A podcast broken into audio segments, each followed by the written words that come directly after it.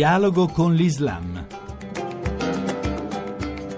Bentornati all'ascolto di Dialogo con l'Islam da Riccardo Cristiano. Ha preso il via in queste ore a Roma un eh, ciclo di lezioni di storia presso uno dei più importanti cinema della capitale, il cinema farnese, intitolato Mediterraneo al cinema. Si tratta di sette lezioni, almeno per la prima parte, che poi verranno raccolte in appositi volumi. L'iniziativa è di Unimed, l'Unione delle Università Università del Mediterraneo e con il segretario generale di Unimed, il professor Franco Rizzi, affrontiamo il senso di questa iniziativa nella quale rientrano l'analisi di conflitti, dittature, opposizioni, jihadismi, speranze politiche, ma anche viaggi sentimentali e corsari. Ecco, professor Rizzi, come se lo è immaginato questo Mediterraneo al cinema?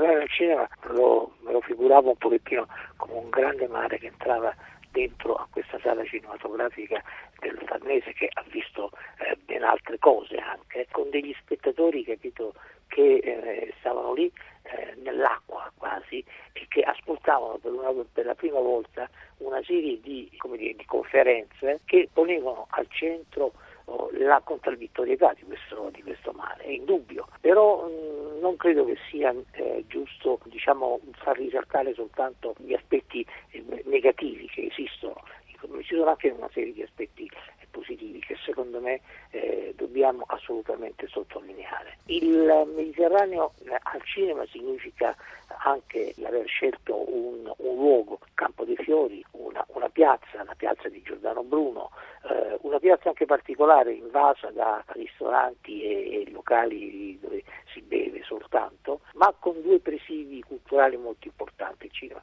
Farnese e la libreria eh, Fahrenheit. E questo fatto di, di rivolgersi a della gente comune, delle persone che possono essere interessate a sentire Manoli che parla di un, questo viaggio sentimentale nel Mediterraneo o anche diciamo o Salvatore Bono che parla dei pirati, dei corsari nel Mediterraneo. Lei diceva gli aspetti eh, positivi del Mediterraneo da recuperare. Questi aspetti emergono attraverso l'intreccio delle storie, delle politiche, delle diverse prospettive che giornalisti, saggisti, professori offriranno o attraverso una schematizzazione, l'arte, la letteratura, la religione. Ci siamo dedicati soprattutto affrontare temi della uh, politica, però temi della politica con un'ottica che non sia soltanto un'ottica accademica, ma un'ottica che vorrei dire intrecciata, intrecciata tra uh, diciamo, una visione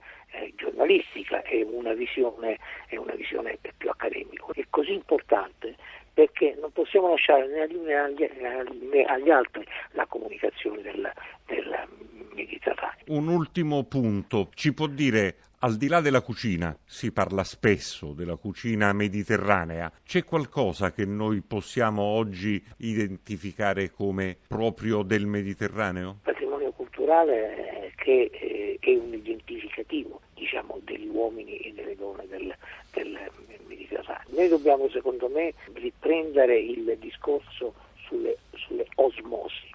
Le, le, osmosi sono tantissime, non, non, non, soltanto un discorso sulle osmosi di carattere eh, letterario o, o, di carattere linguistico, ma sono delle osmosi di comportamenti, sono delle osmosi di antropologie che si incontrano e che si fondono e che nello, nello stesso tempo diciamo, danno luogo ad altre.